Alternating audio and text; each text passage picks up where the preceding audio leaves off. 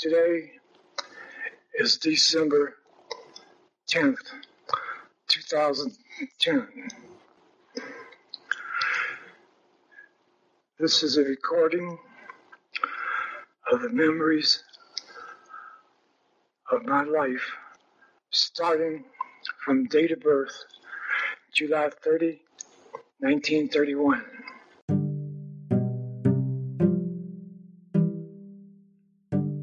On July 1, 1931, U.S. President Herbert Hoover places a one year moratorium on war debt payments. The first ice vending machine is introduced in Los Angeles. You get 25 pounds for 15 cents. On July 4th, the first fireworks are held at the Cleveland Stadium.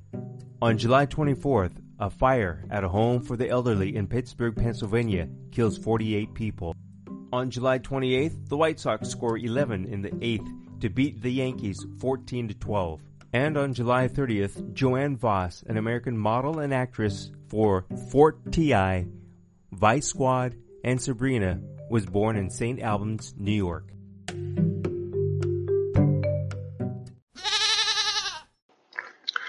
My name is Charles Edward Tuck. I was born at 435 Cent Street, Kanawha, that's K-A-N-A-W-H-A, County, West Virginia. 435 Cent Street was the home of my grandparents, Ed Samuel Everett and Lina Thomas Tuck. In 1931, most children were born in either their homes or the homes of their grandparents. It was a practice uh, of having a midwife deliver the baby, and then a doctor came around a few days later and checked the health of the baby and recorded his birth with the county. In my case, my grandmother delivered me, and they recorded that I was born on July 31st, 1931. Not the 30th, but the 31st. Our family doctor, Dr. Gamble, made his rounds, took my birth, and recorded it with the county, but he recorded it as July 30, 1931, and not 31. This went unnoticed for the first 17 years of my life. Now, one may ask the question how did I enter school without the school seeing the difference? At that particular time, the government issued what what was known as census reports. And the census report showed that I was born in July 1931. So, by recording or reporting to my school that I was born on July 31st, was in accordance with what was on the census report. Myself, being young, and none of us accepted and thought that the census report was a birth certificate, which was not true. I never knew the difference until I got when I graduated from high school and got ready to join the military. At that time, the military would only accept birth certificates as proof of age. Of course, as I said, I thought the census report was proof, but that was not accepted by the military. So I obtained my birth certificate, which was a delayed, delayed birth certificate, and showed that I was born on July 30, not July 31st, as our family reported. Rather than taking the time to have my birth certificate changed, I went ahead and accepted the date of the 30th. So most of my records, starting in 1949, would show that I was born on July 30th. Prior to that, they will show that I was born on July 31st. So do not confuse the dates of my birth. There's a reason why it's recorded like that. For me, it was a win-all situation because I was able to celebrate at home July 31st as my birth date, while the military and government gave us our birthday off, which was recorded as July 30th. So I celebrated two birthdays on the 30th and the 31st. And in lots of cases, received presents or greetings on both days. Or half the people would greet me or give me presents on the 30th, and then there'd be the family who would celebrate and give me presents on the 31st. So I was happy with having two birthdays. And today, even my sister will say, Butch, what day were you actually born on? My mother even asked me once, what day were you actually born on? I was there, but I don't know the date I was born, okay? I only go by what it was reported.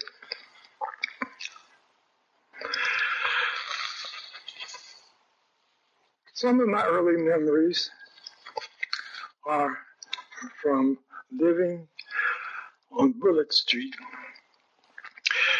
At the time I was born, course, everywhere in this country there was there was segregation, and Jim Crow Jim Crow laws applied.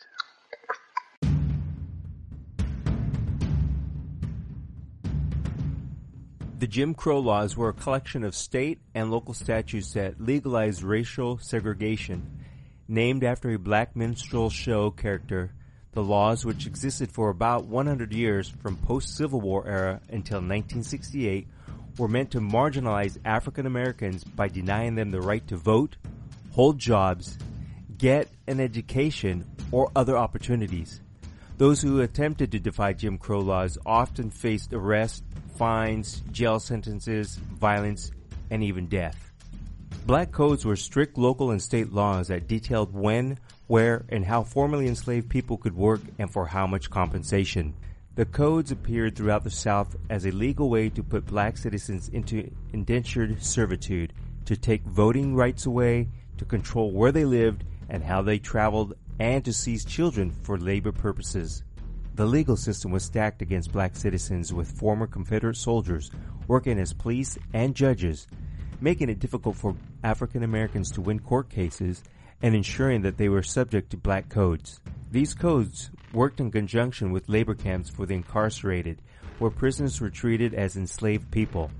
Black offenders typically received longer sentences than white equals, and because of the grueling work, often did not live out their entire sentence. During the Reconstruction era, local governments as well as National Democratic Party and President Andrew Johnson thwarted efforts to help black Americans move forward. Violence was on the rise, making danger a regular aspect of African American life. Black schools were vandalized and destroyed, and bands of violent white people attacked, tortured, and lynched black citizens in the night. Families were attacked and forced off their land all across the South. The most ruthless organization of the Jim Crow era, the Ku Klux Klan, was born in 1865 in Pulaski, Tennessee, as a private club for Confederate veterans.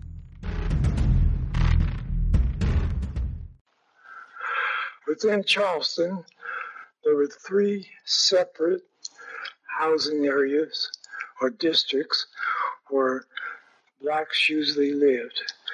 There was the west side of Charleston, there was the east side, and then there was the downtown or central district. My grandparents lived in what would be called the central area, which was Cent Street. And most most of the prominent black people in the city lived on Cent Street, and it was basically the center of the black society. Bullitt Street was in what is known today as the Triangle District. That was the east part of Charleston. Our home was right at the line which separated blacks from whites. Our next door neighbors, I guess you could consider it like a buffer zone between the blacks and the whites because there were Italians, Syrians, people from uh, Crete, this part of the world. Many of my playmates at that time were the Italians and Syrian kids.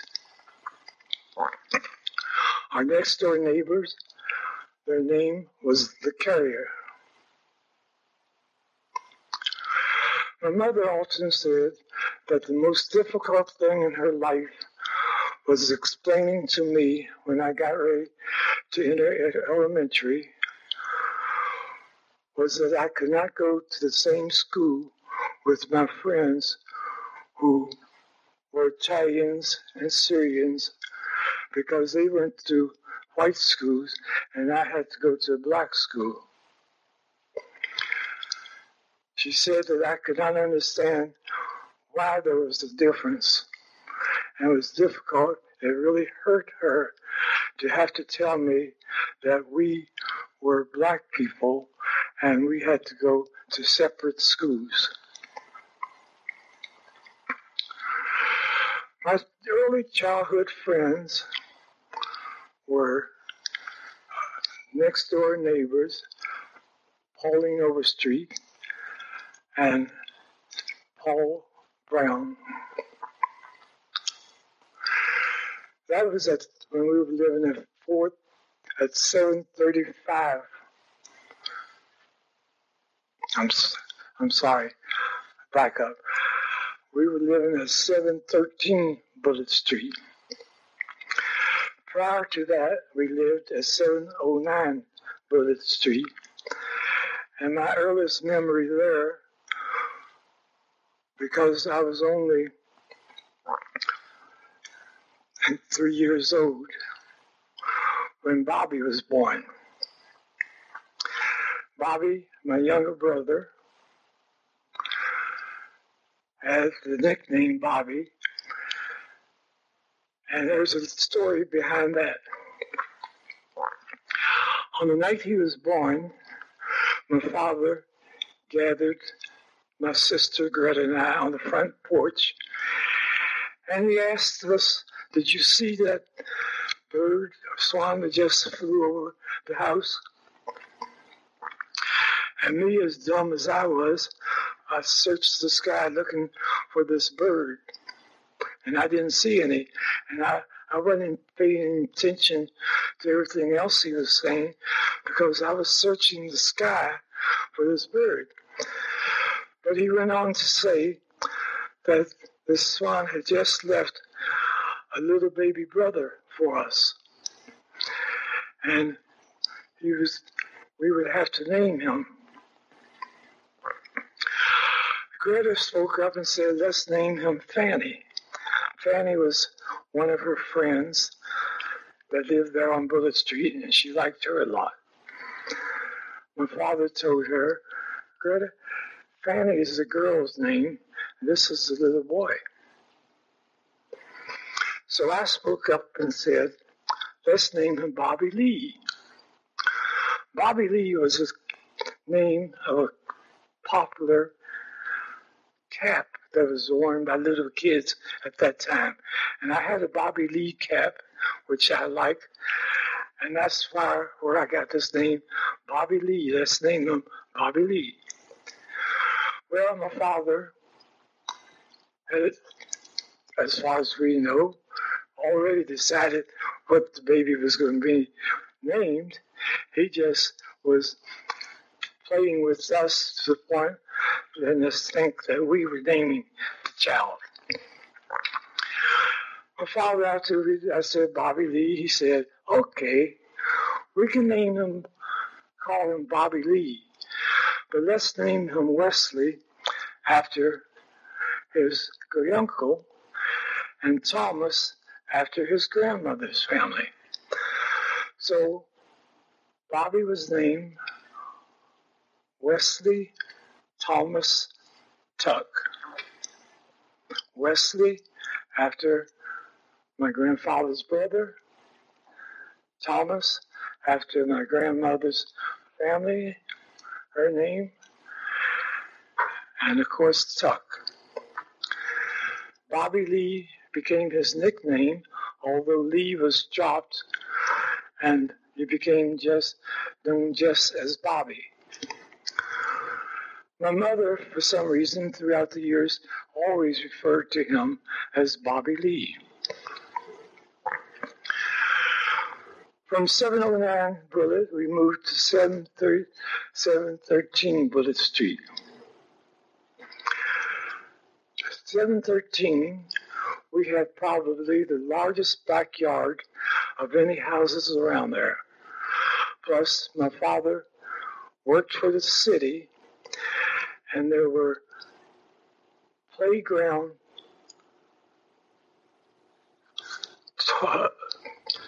units that were intended for city playgrounds that found their way into our backyard. So we had the large swing, not the ones you go down and buy the department store, but the ones you see out on the city playgrounds and things like that. We had the large swings, we had slick slides, we had uh, basketball hoop, we had different balls, basketballs, footballs, all type boxing gloves, you name it, we had them. So every kid within that district would come to our house to play. Our, our house, our backyard was a playground for all the kids. We had more units, more things on our in our backyard than the school had on their playgrounds.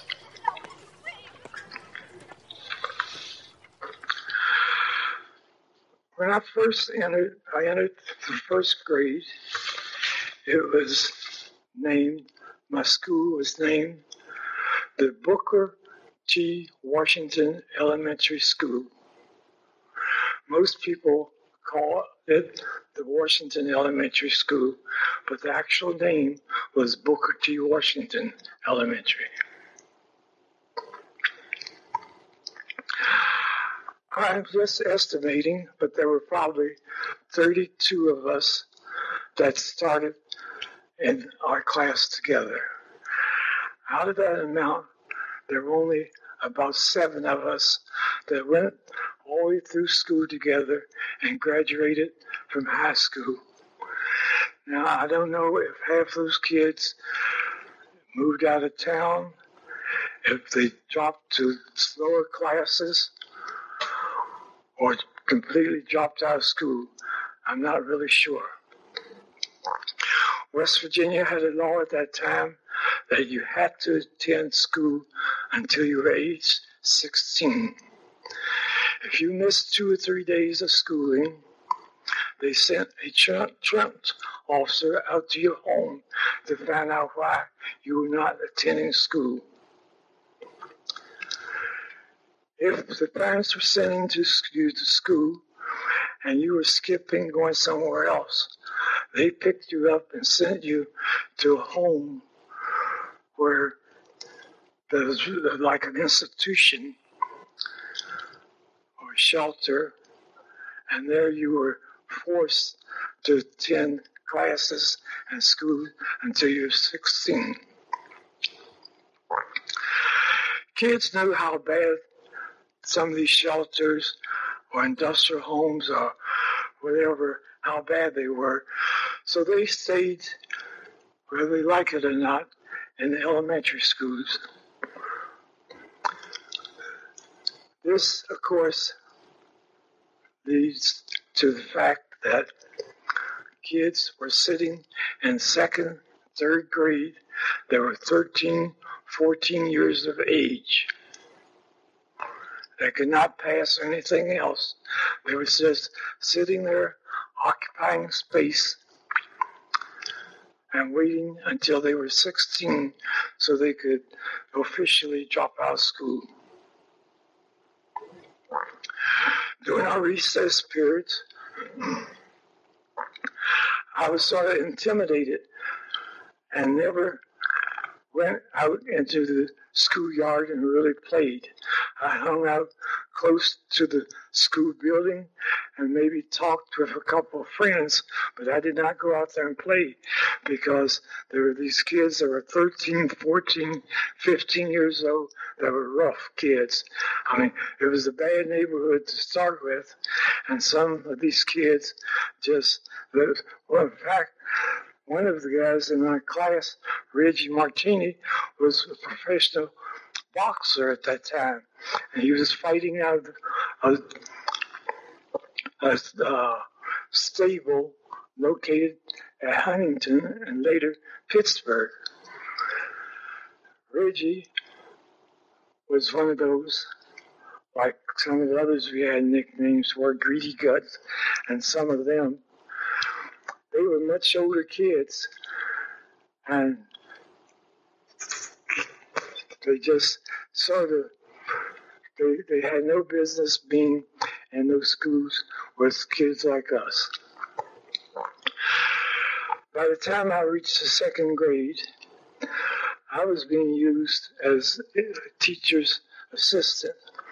I was going back to the first grade as well as during the second grade and trying to help kids to learn how to add and subtract and read and write. Also grading papers and things like that. My, our family schedule went something like this during that period of time. We went to school the five days of the week.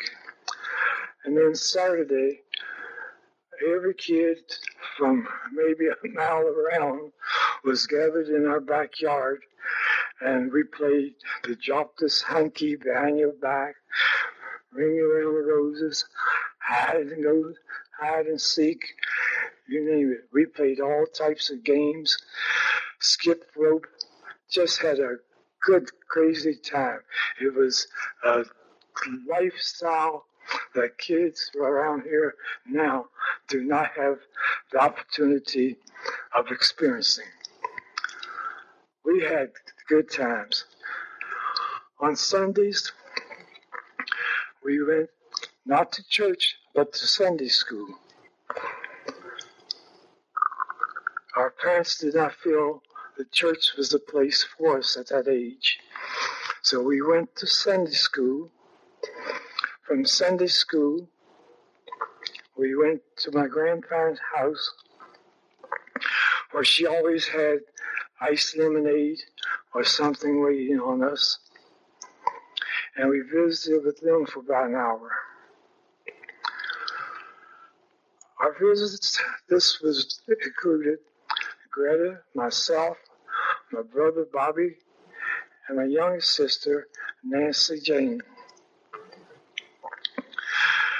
After our visit with our grandparents, we came home and we had a bite to eat.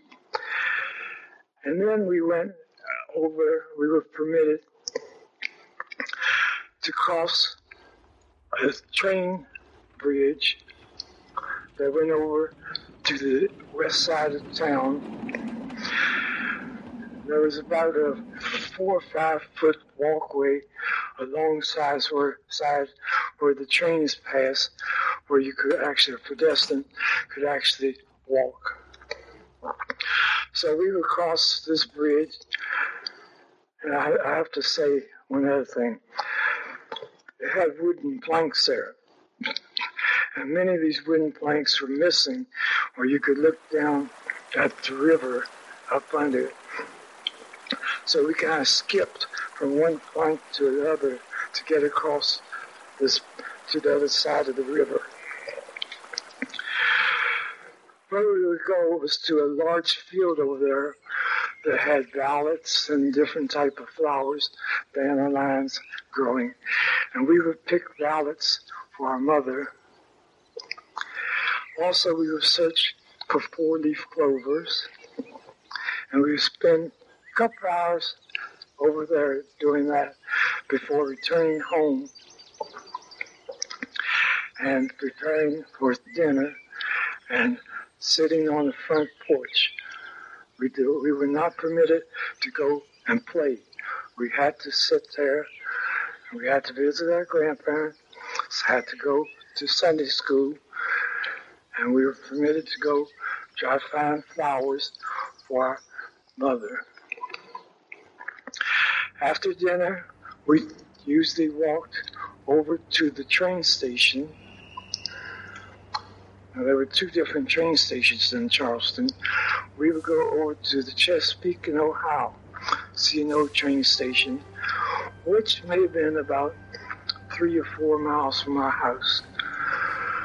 We would walk over there, watch the evening train come in, and watch the passengers get off and then after the train left, we would walk back home. But that's the way our Sundays and Saturdays are picked, finished. During our time there at Bullitt Street, my best friends were Pauline Overstreet, as I said, and Paul Brown we had some real heavy snows back at that time. And of course, we built our forts and we had snow battles that ended all snow battles. I mean, we threw snowballs. During those other months when no snow, we would play cowboy and Indian. Okay? Or we play in our backyard. Pauline's best friend was the girl Kathleen Woods, who was also one of our classmates.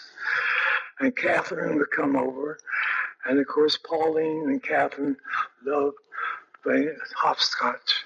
So we would hopscotch, Joel, on our front sidewalk. And we other games, mostly rope jumping and, and things like that. Life was not all that rosy. I saw death and I saw hunger. The two I saw two deaths. One took place on Christmas Day, maybe 1938, Christmas of 1938 when our electric went out, the electric pole was about five feet or so in front of our home. And I was sitting there at the window watching the linesman up there repairing the lines when he made a mistake and all of a sudden he electrocuted himself. I saw him his body basically fried. And he fallen over. He had the belt around his waist so long, and he was just hanging there, turned blue. I was hanging there dead. Of course, my mother right away shut us right out of the room so we could not see too much of it. The other one was a man who my father permitted, a white man, he permitted him to move his trailer on the back part of our yard and raise vegetables and things and plant food and in turn share his plants, his food, and goods with us. So basically, he was a sharecropper. This white guy, sharecropper, who lived on our property, had been in an argument earlier in the day with the black man.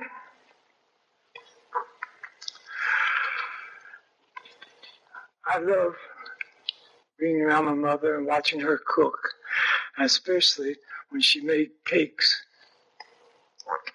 I was there to lick the batter, or I would beat the eggs or whatever, but I would help her and make her cakes. And still, right today, I can tell you exact measurements and the ingredients that go into making a cake from scratch.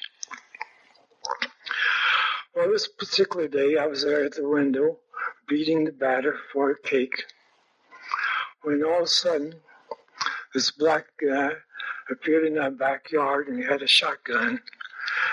And he stood right there about a foot from the window where I was sitting, with his back to the window. And he called this white guy, told him to come out of there. He had to call him a couple times. This white guy came out with an axe in his hand, and he basically charged after the black man with this axe, and the black guy pulled the trigger and blew the head off of this white guy. My mother goes right away threw her apron over my face and got me out of the room. But that was the second death I have seen there. By the time I was eight years of age.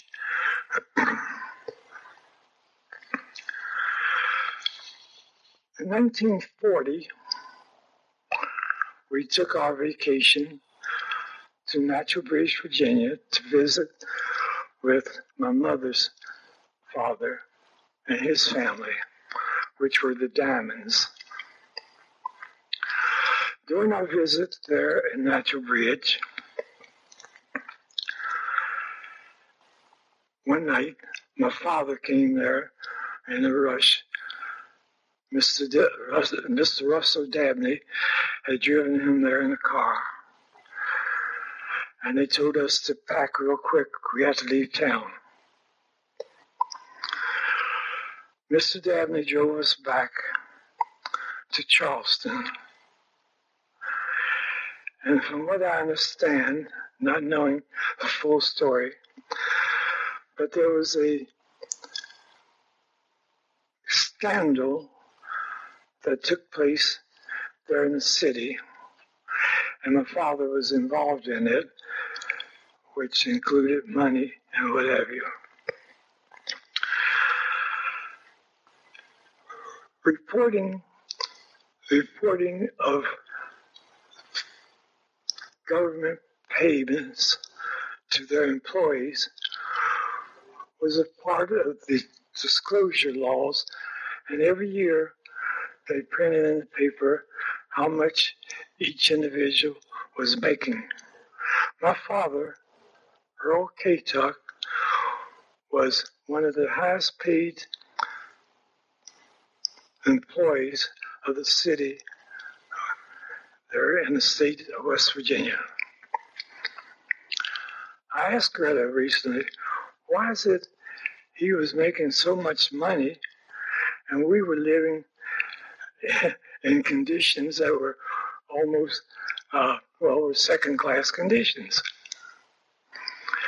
She said that he was giving all that money to the Republican Party. So his pay was going basically to the Republican Party, and we were we were on relief or starving while the Republicans were making out. 1931, of course, when I was born, right after following that, of course, we're doing the years of depression. So we, like everyone else around there, received bags of food, which were the brown flour and the pinto beans and the molasses and stuff like that from welfare. And that's basically what I eat. I, I am sick, uh, sick and tired of beans, and that's why I do not like beans today. I do not really care for cabbage. I don't care for lots of things because that's all we had to eat back there at those days. A pot of beans. If we had some meat, it was bologna. But those were our meals. Here's a little side story. My father had a car furnished to him by the city. And of course, I was going to show off one day and take Pauline for a ride in his car. I, I must have been about eight years of age. So we got in the car, and, and back in those days, I don't know if cars had keys or what they had. I don't remember. But I know that uh, I turned the switch to start the car. And the car was in gear. I didn't know anything about gears or anything like that. And of course, when I turned it and the ignition went on, that car jumped about two or three feet and scared both of us to death. We jumped out of that car and went running, and we never got close to that car again. That was my first and only attempt to drive that car. I know my father must have recognized that that car had moved, but he never said anything at all about what, asked anything at all about what may have happened or how was it that the car was in a different spot from where he left it. My father left his job in 1940. Um, I don't know if I could say he was fired. I have no idea. But that scandal caused him to leave the city. And we moved back in with my grandparents, Samuel and Lina Tuck, at 435 Cent Street to me, those are the, that was the saddest day of my life. I can remember I had a little red wagon, and my mother would pull me around in that wagon. And she pulled that wagon, took me all the way up to Cent Street, and I was thinking how I was losing my friends and the one place I really loved. And I was 713 Bullitt Street. That hurt me more than anything else. Bullitt Street had been a lot more than just my two or three friends I said there. It was the whole neighborhood. There was one kid, Johnny Chick, who had a brand new Schwinn bicycle that everyone was envious of, and I wanted myself a Schwinn bicycle because of him. Then there was Bubby Morse. Bubby had they had a large front yard, and he had all these little tin soldiers, and he had them all over in battle formations and things, and, and he played with his soldiers, and I go up there and I would watch him move his little soldiers around, and he would let me play with some of his soldiers.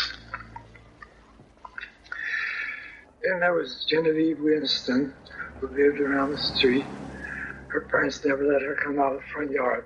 There was a gate, a fence there, and if I go around and say hello to her, she would be inside that fence, and I'd be standing outside talking to her.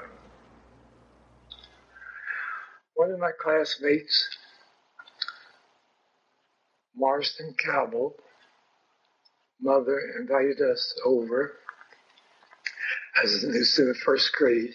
She invited myself, Boy Blue, Clark Curry, I believe Jimmy Morris, got four of us over for lunch. That was the first time I'd ever been invited to someone's house for lunch like that. So, like I said, there, there was more than just the one or two friends. It was a whole neighborhood. Was a whole living where all of us played together and had a really good time together.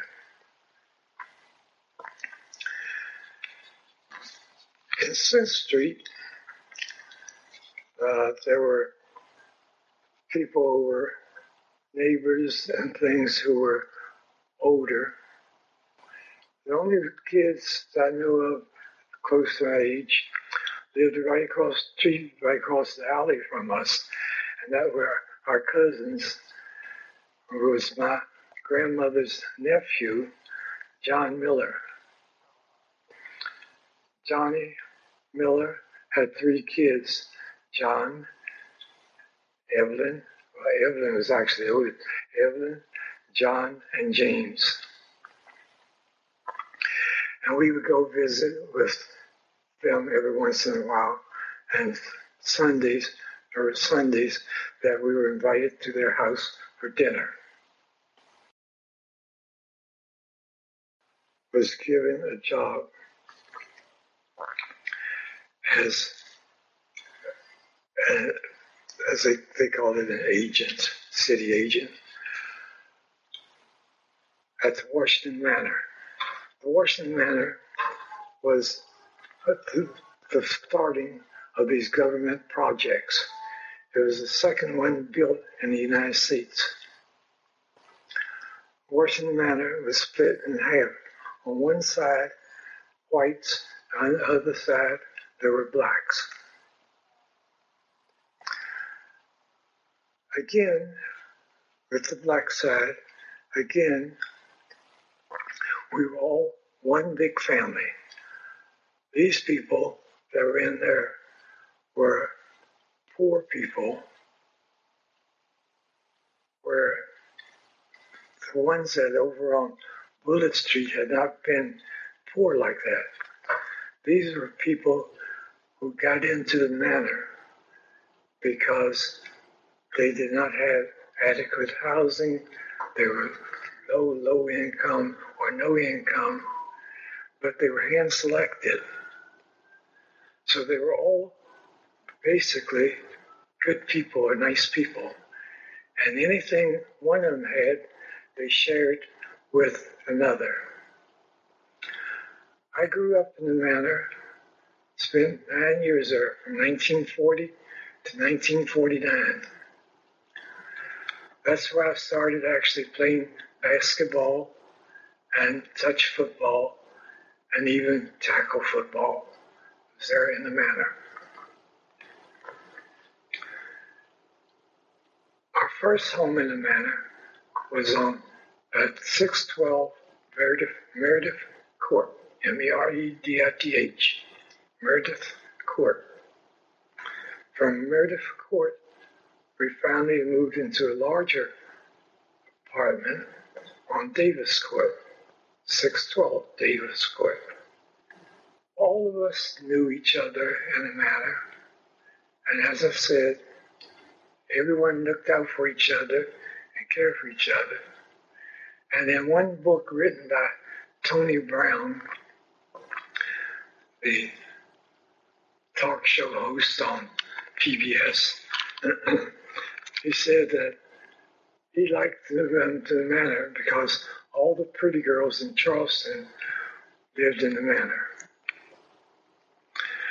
I wouldn't say that was true, but there there were nice looking there were some nice looking girls there, and there were some awfully nice families in the manor.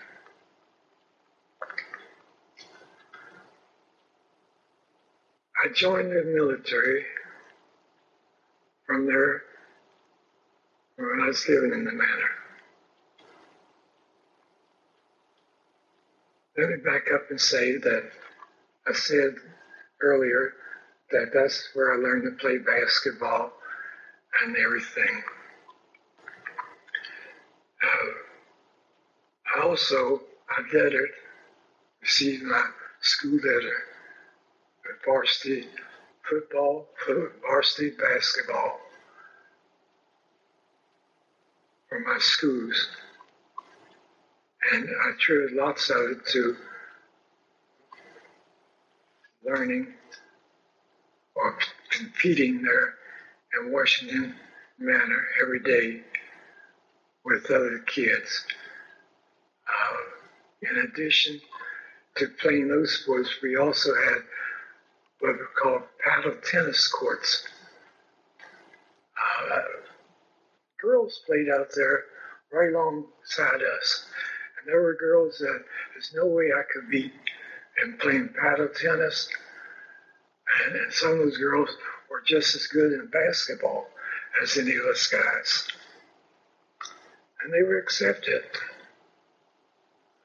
I don't remember, none of them ever played tackle football with us. But basketball, paddle tennis, handball, uh, those sports, and, and run track. But the track actually, girls competed against girls, but some of their times were just as good as the boys. For instance, this girl from West Side, Marion Stovall, Stovall's, those girls had times as good as or better than most guys around there. I considered myself a really good broad jumper. Not as good in long jump, but broad jump.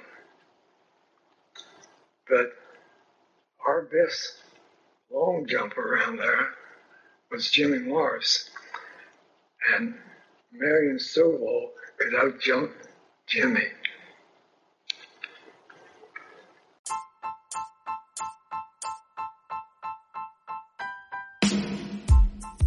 In this next section, my father speaks about the time he entered the military. This is also when he first started to experience racism and hate towards the black people from the whites.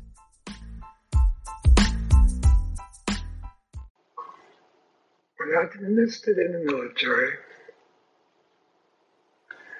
I right away uh, was sent to San Antonio, Texas for my basic training.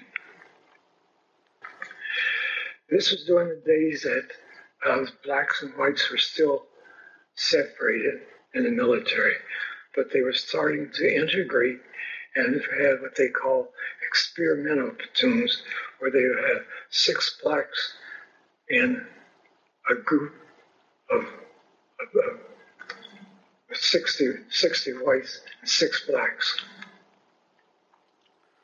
I was put into one of the experimental groups. You can tell by the names in our group, the blacks, how they held us over.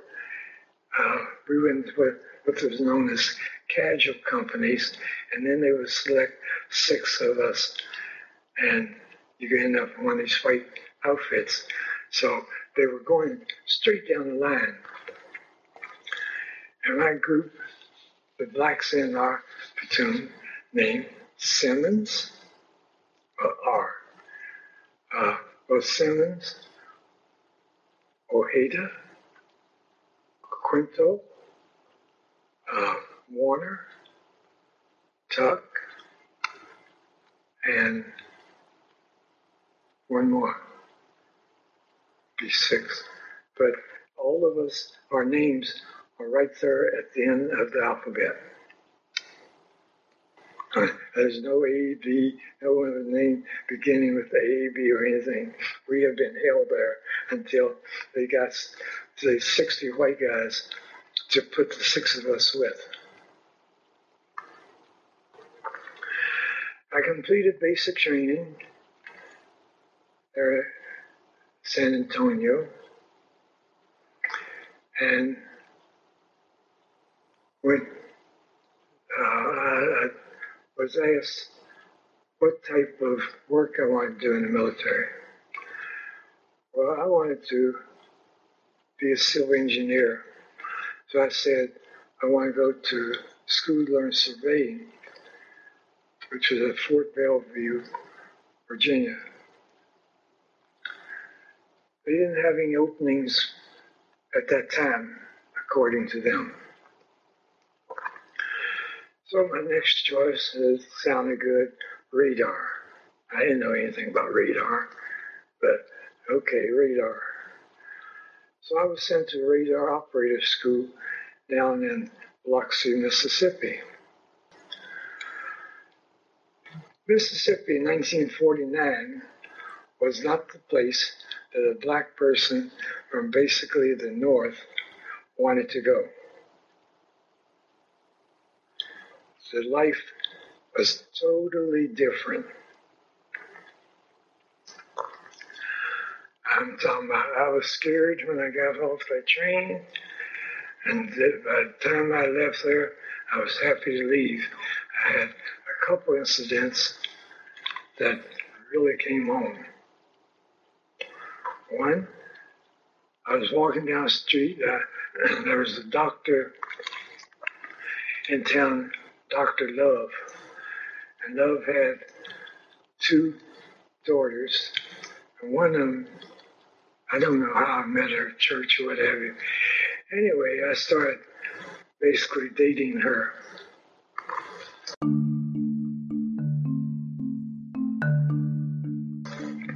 And I went over, picked her up one Sunday, and we were walking down the street. She was showing me the town. I came upon this white man, must have been 80 years of age or some junk, had a cane. And he got close to me, he, he said that, get off the street, nigger, and you see me coming. And all over hit me with this cane right across my shoulder blade.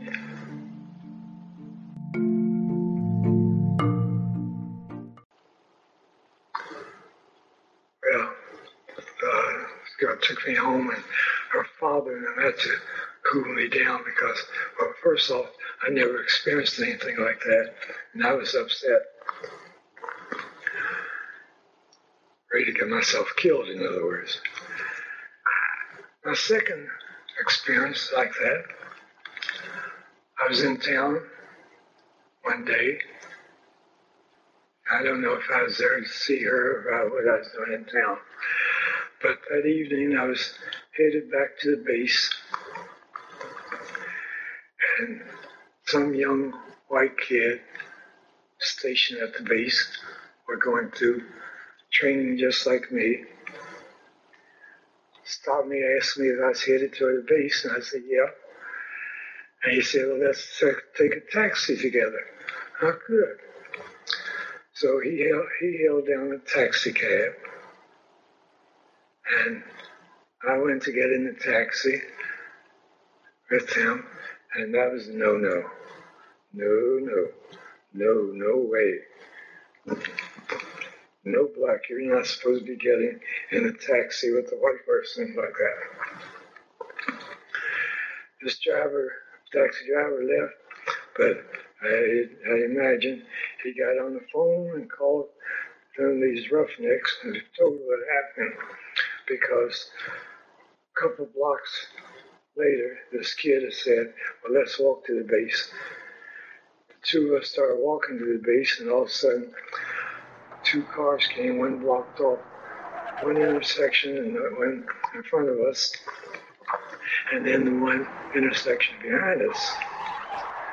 And they jumped out, must have been about 10 of them, uh, start running towards us. And what I heard was this one calling, I want the nigger, I want the nigger. Well, I was grabbed and a, knife was put to my throat, up by my ear. The blade, the point of it, was touching the skin. And I was told, if you move an inch, nigger, I'll split you from ear to ear.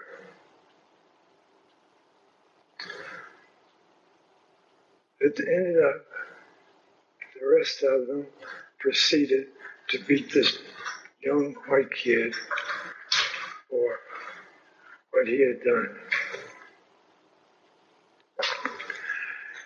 Fortunately, the military police came and they witnessed it, just some of this was happening, and they rescued this kid and took the two of us to the base.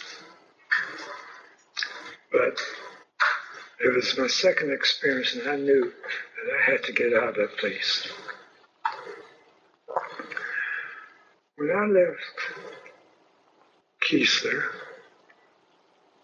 Mississippi, I was given a choice of bases radar. There were not that many radar units across the country. There was one up in Presque Isle, Maine. There was one at Miami Beach, Florida. There was one at Roslyn, New York. There was one in uh, Isle, uh, up in Minnesota. There was one Albuquerque, New Mexico. And there was one in Washington State at uh, Moses Lake. So I naturally took Roslyn, New York.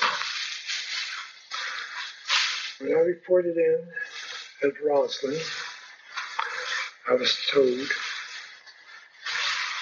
good thing about being colored or black because they they could they had openings for blacks at all their bases. So they asked me which base I would like to be stationed at. I had a choice of about 12 other bases that were under their command. These included throughout Pennsylvania, Indian Gap, Pennsylvania, Carneyville, Pennsylvania, up in New Jersey, Highland, New Jersey, places like that. Uh, Santini, New York, Montauk Point, New York, down Manassas, Virginia, and everything. So I could, I took Washington D.C., which Washington D.C. was. Uh, Bradley Point, Virginia. I took Gravelly Point, Virginia, and arrived there, which was the Washington National Airport. And rather than being, although I was actually assigned to was aircraft control and warning squadron, I worked with MATS military air service there at the National Airport. so I worked there until uh, and I got to visit some of the other sites, get uh, orientation on their operations. For instance, Highland Park, Highland, New Jersey, uh, Pennsylvania. I went to those places. Um, Santini, New York. And, but I was trying to get overseas. That was one of the main reasons I joined the military was to go overseas, travel, see the world. So I was constantly volunteering overseas. June 1950, the Korean War broke out. At that time, the military, blacks were still segregated as far as I, like I said. And funding and money was split. There were appropriated funds, which were for all the troops. Then there were your unappropriated funds, and those were split. The whites had their unappropriated funds, and the blacks had their unappropriated funds. Well, the white guys, they had a big beer party, and they all got drunk and acted like idiots, like most of them did, you know. But we, when we had our party, we went out to Sparrow Beach in Maryland. And we had a good time. There wasn't no alcohol or anything involved with us. We went out there to the beach and nothing else. We met the girls, talked with girls, and you know, try to make out with some girl. It was late then at night as we returned to the base. And I guess I had just fallen asleep. Back in those days, they had what they call a fire watch, a guy who would walk around the barracks, make sure, reported any fires or anything like that. And they had what they call a CQ, charge of quarters. And the charge of quarters reported to the fire guard that we're at war get all the troops up. So on the day of June 27th, I was falling asleep, and all of a sudden, this fire guard came in, and they had these big, uh, I don't know what they are, about 50 gallon drums that were empty, that where they had the at the end of our little hut where we slept, they uh, them as trash cans. Well, he took his, when they patrolled, they, they were issued a, uh, like a billy club when you, when you were on this fire watch. So he came in, he took the lid off of the can and started banging it in around on the inside and screaming, Rear war, rear war, get up, rear war. That's when we were out notified about the Korean War. Uh, maybe about three o'clock in the morning, two o'clock in the morning, something like that. So we got up and they uh, eventually issued our, us our weapons and I, I think they gave us six rounds of ammo or something like that. And we sat around in the, uh, the story was that uh, someone, state police, had spotted a car with what you call a DF direction finder on it, and he had honed in on our radar site, and they figured that we were going to be hit because of the radar site there at Washington National Airport. As a consequence, they finally decided that they better move uh, close down, close down the site and move us up in the hill, give us a mobile, a mobile unit. So about eight o'clock that morning, at nine o'clock, we're on our way. We're going through Washington D.C.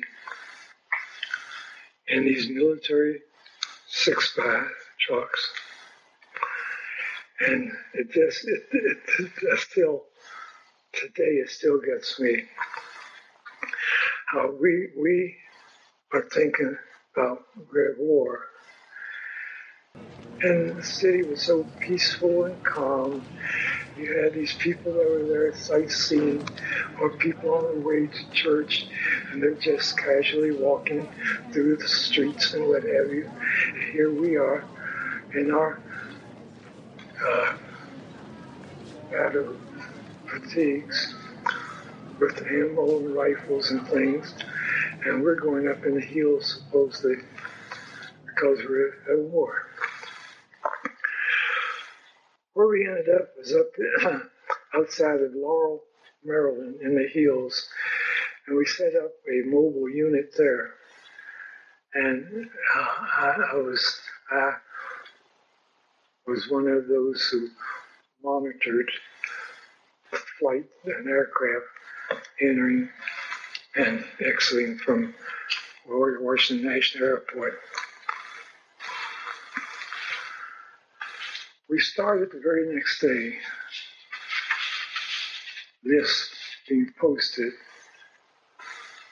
of guys going overseas. Well, again, I'm, I'm, doing lots of racial talk because that, that was a part of the life at that time. So don't think that I'm doing, uh, these are my own biases or what I'm saying. These are the feelings of other people or things that were said that I am only making record of. The majority of the white guys there in our outfit, oh, they were happy going to war. They were going to get a chance to shoot and kill some some of these slant eyes. That's what the talk was. They, they want to see how many slant eyes they could kill. They were happy. They were happy for only about a week because next thing we knew, they found six guys from our outfit. When I say our outfit, I'm speaking of our air division, not necessarily from 647 but from our uh, our unit, our division, that have been captured, and their hands are tied behind their backs, and they've been executed by the North Koreans. And that style where they shot them through the back of the head. Well, when they found, when they heard that, right away. The mood change. they don't play fair. I don't want to go over there. They don't play fair. Yeah. But every day there was a list posted of the next five or ten guys scheduled to go to Korea.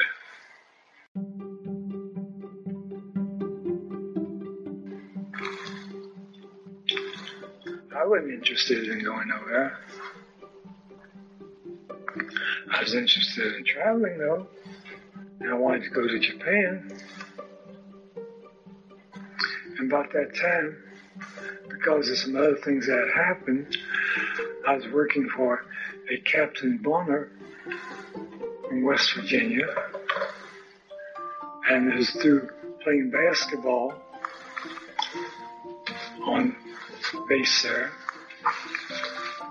And I talks with him, And he heard about some of the things that happened to me. That uh, he said he could get me an overseas assignment. I said, fine. So he came to me, he called me about the next morning or so, and said, I got you on a shipment to Alaska. Alaska? Alaska? I don't want to go to Alaska. It's cold up that place, you know. Well, I had a number of guys that had been to Alaska before. One, one of my best friends in the military, guy, uh, Alan Wilmore, had been up there. They all told me, hey, Alaska is not as bad as you think. So they convinced me to go to Alaska. Which I decided, okay, I was going to Alaska. within a couple of days, I was telling Captain Bonner I would go to Alaska on an assignment in Alaska. He came and told me, hey, you don't have to go to Alaska if you don't want to. So, uh, everything has opened up. If I can get you a assignment anywhere in the world, so you name it, Germany, Japan, any place. Just name where you'd like to go, and I get you. I can get you on the shipment there. I guess I'm one of these people that once I make up my mind, like that, ah, I, I don't change. I, okay, fine. I, I then con- been convinced that Alaska was a decent place and I would enjoy up there. So I said, no, Alaska. So I went to Camp Stoneman, California, and I joined uh, a replacement to go up to Alaska. And we sailed on the Sergeant, ship named the Sergeant Wolford. W-O-L-F-O-R-D. We went, I went to Alaska, we docked at Whittier. At Whittier, we took a troop train up to Fairbanks. Well, I had always heard about the midnight sun, but I never really, I guess, fully understood what they were talking about, where the sun shines all day and all night, basically. When we talked to Whittier, it was rainy, foggy, gray sky, just a terrible day. And we loaded on the troop train. This troop trains, you, you wouldn't believe it. This is something from back in the 1800s. We headed north. And I woke up and God, at the daylight, the pretty blue skies, and uh, oh man, I felt that I had overslept. I looked at the watch, it was only about two o'clock in the morning. Thought something must be wrong. It couldn't be just two o'clock in the morning. But it was. That was at midnight sun. My first experience of seeing where it stayed light almost all night and in the wintertime, it's dark all day.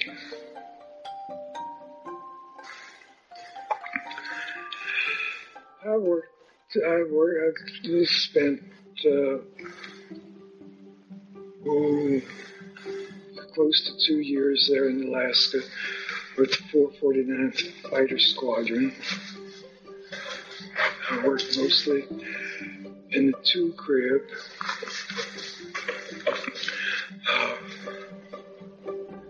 and um, I had lots of good memories of Alaska.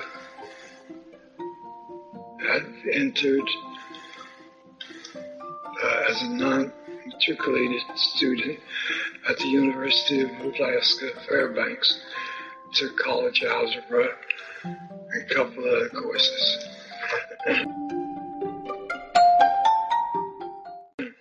Now let me back up and say something else. The reason I was not one of those first people to go to Korea because when all through high school I had always wanted to go to West Point and I had even prepared myself.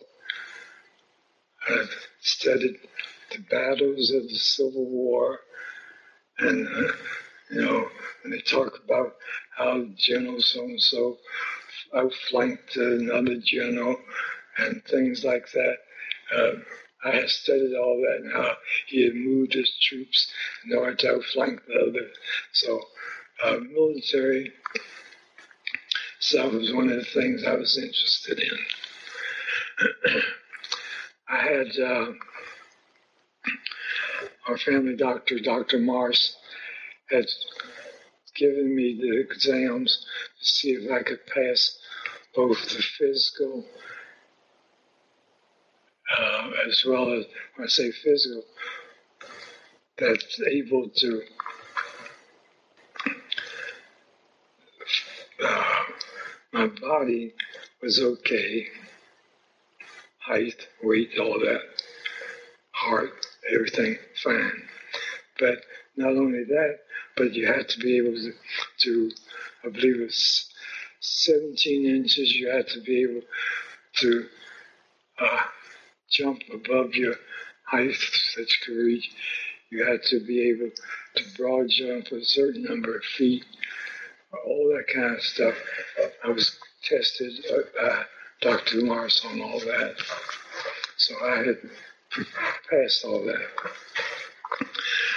Uh, my senator, Kilgore, I tried to get an appointment through him, and his first remark to me was, Well, your father's Republican, and he, Kilgore was Democrat.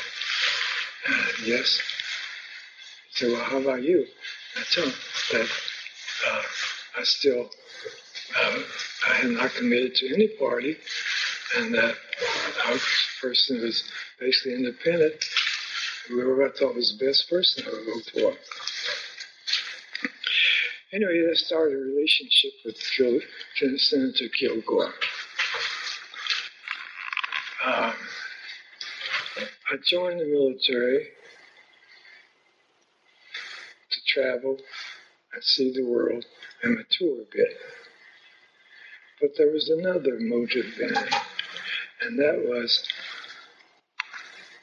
every year there are so many of the military people at large are picked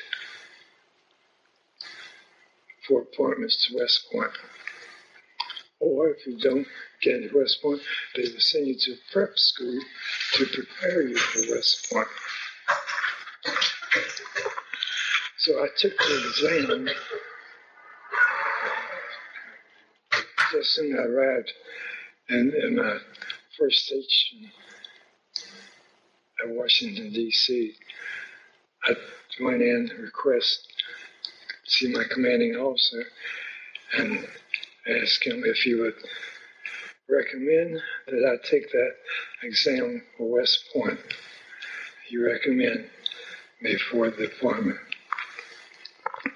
So I took the West Point exam, and any time you have taken that exam and you're waiting for the outcome or anything like that, they cannot send you overseas. So that kept me from being sent to Korea during the early part of the Korean War. I took the exam and maybe, I'm not sure, it's February, or March, maybe March of 1950, and the war broke out June of 50. My entire life has always been full of lucky decisions like that.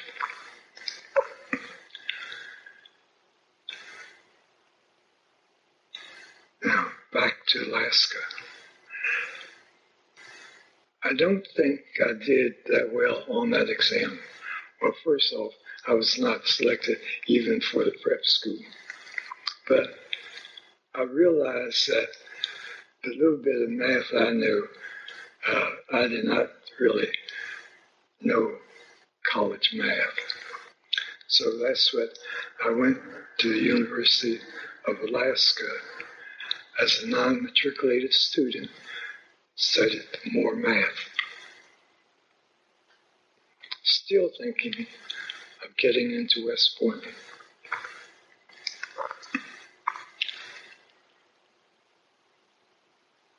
I completed my time there in Alaska.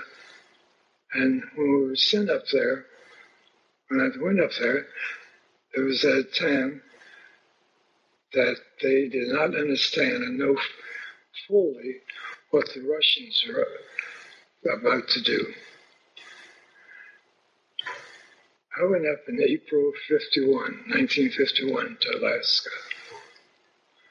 So this was the spring after the Korean War started. And the thaws were taking place up there in the Bering Sea, so the Russian ships could come up there. And the Russian fleet was gathering over there at Vladivostok. They did not know if those ships were there just to supply their troops there, or if they had planned an invasion of Alaska. there were those in Washington, of course, who said this is the start of the Third World War and Russia's going to invade and all that kind of stuff. So we were forced to take, we had to take, um, I took the Arctic training, I took the infantry training and all that in preparation for maybe something really taking place. Nothing ever happened. The Russians, uh, they they were there for another reason. Uh, I, I, was sent out to St. Lawrence Island, right off of the, about halfway maybe between Alaska and Russia, where we set up a quick radar site to monitor them. But uh, another thing that happened, I was due to get out of the military in June, June 6, 1952. Bobby was graduating from high school in 1952. My cousin in Washington, D.C., one of favorite cousins, Maxine McKissick, was graduating in June 52. So the three of us, uh, I know the McKissicks didn't have money. They, they were poor just like the rest of us. But some kind of way her mother, their mother, scraped up money because I was going to West Virginia State so they were going to let her come there too with me. So the three of us, Bobby, Maxine, and I, were going to enter West Virginia State together in September 1952. President Truman extended all enlistments for one year, which meant I would not get out until 1953 of June 53.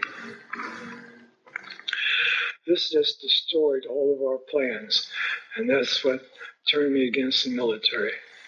That if you're in the military, your life belongs to someone else, not to you. You have no control over what happens or anything else. And I did not like the idea of someone else planning my life for me.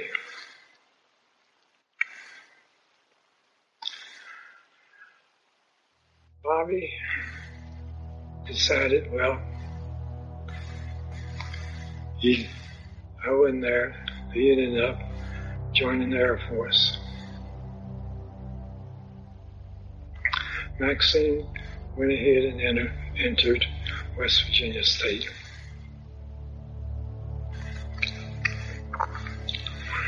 But then I didn't want anything to do with West Point or the military. They started releasing us from the military They had this extra year. They started releasing us in November of 1952.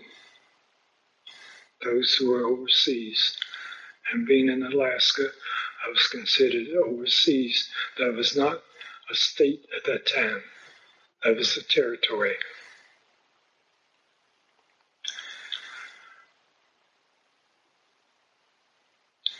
So,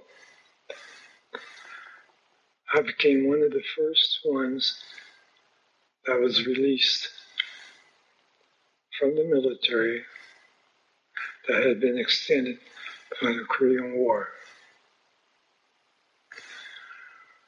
Uh, I forgot my classification or a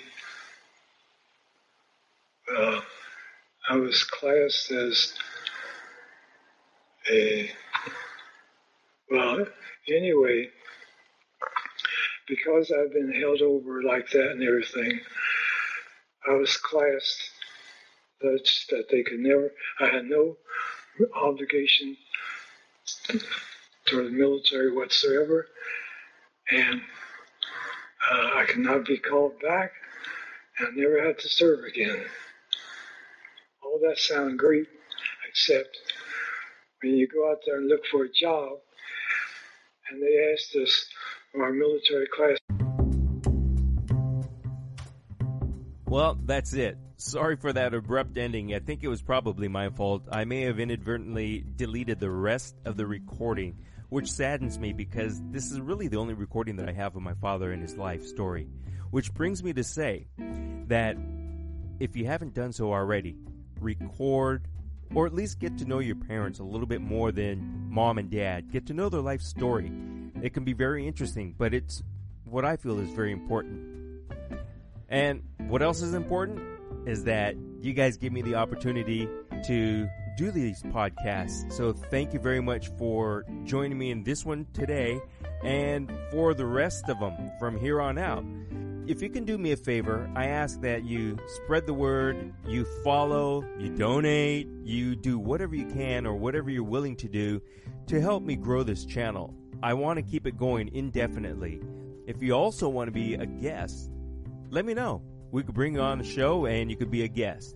Until next time, keep your chin up, put a smile on your face, and keep on motoring on down that highway of life.